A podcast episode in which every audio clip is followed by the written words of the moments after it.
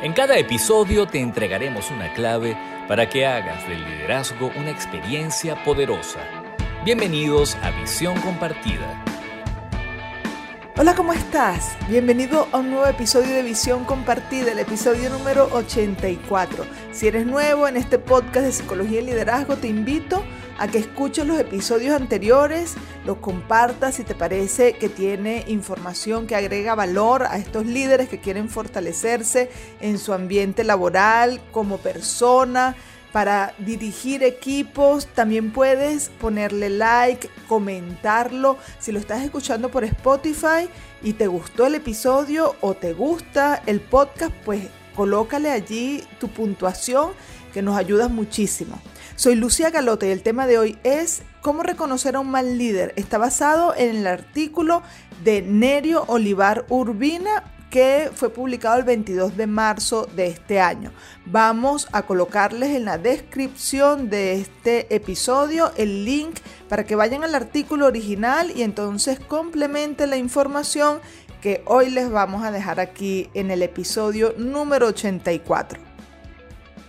Comencemos con este tema entonces de cómo reconocer un mal líder. Nerio Olivar Urbina nos deja aquí 10 características que según su juicio son las más importantes para reconocer a los malos líderes.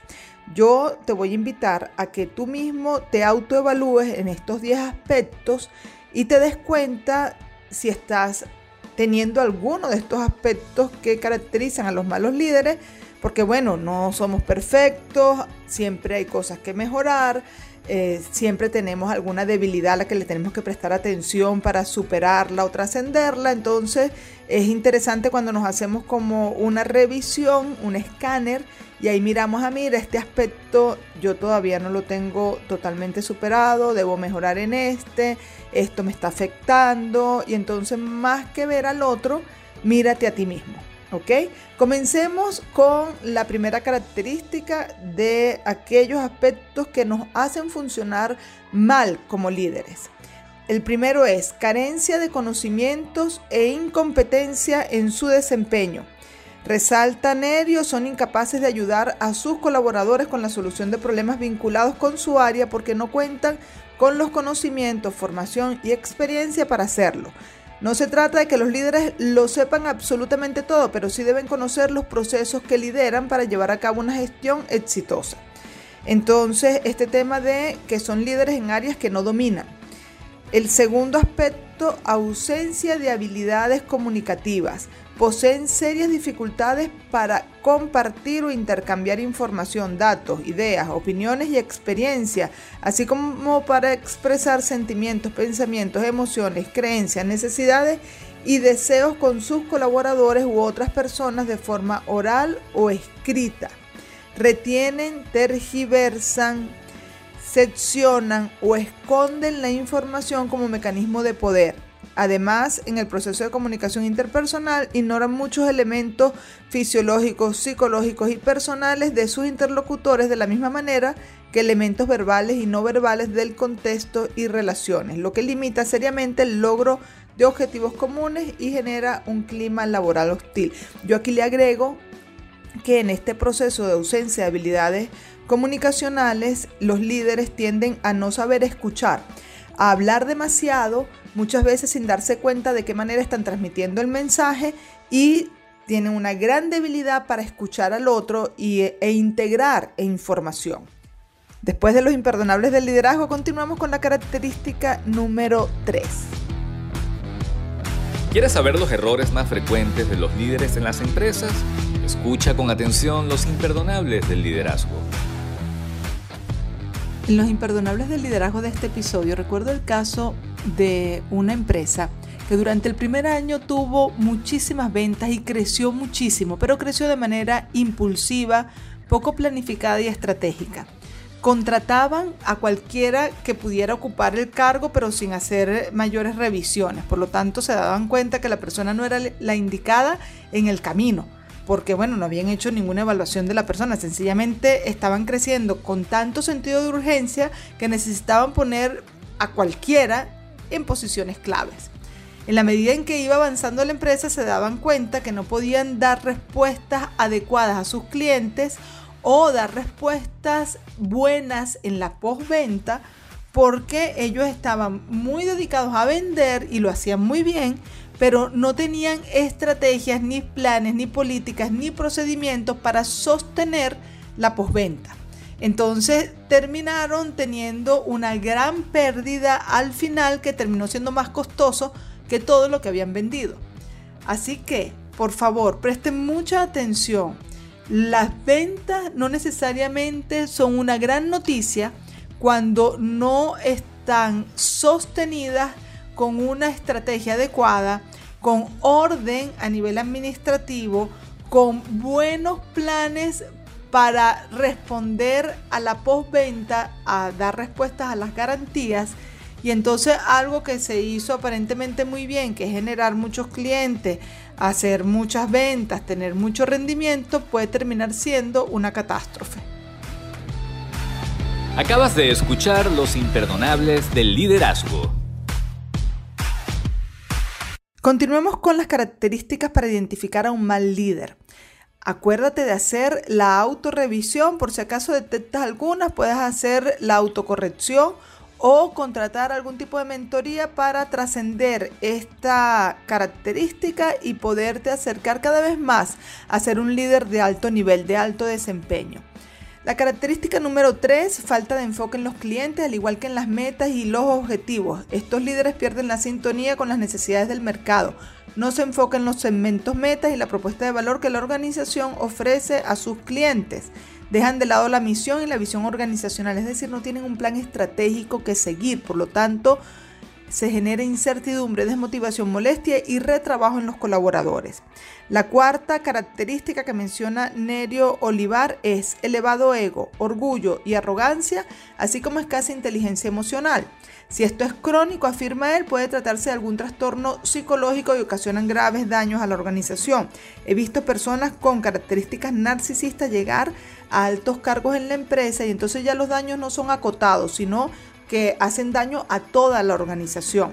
Por lo regular no reconocen los méritos de su equipo, se lo atribuyen a su persona de manera individual, no aceptan sus errores, sino que se los imputan a los miembros de su equipo. Pueden llegar a amenazar, ridiculizar o humillar a sus colaboradores, tienden a desvalorizar el trabajo y las personas de su equipo y se muestran petulantes ante los demás.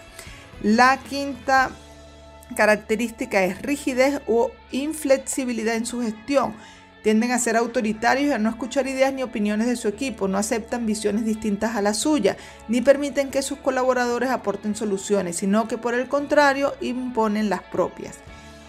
La séptima característica es excesivo control y escaso empowerment. Estos líderes pretenden manejar hasta el último detalle en su área funcional.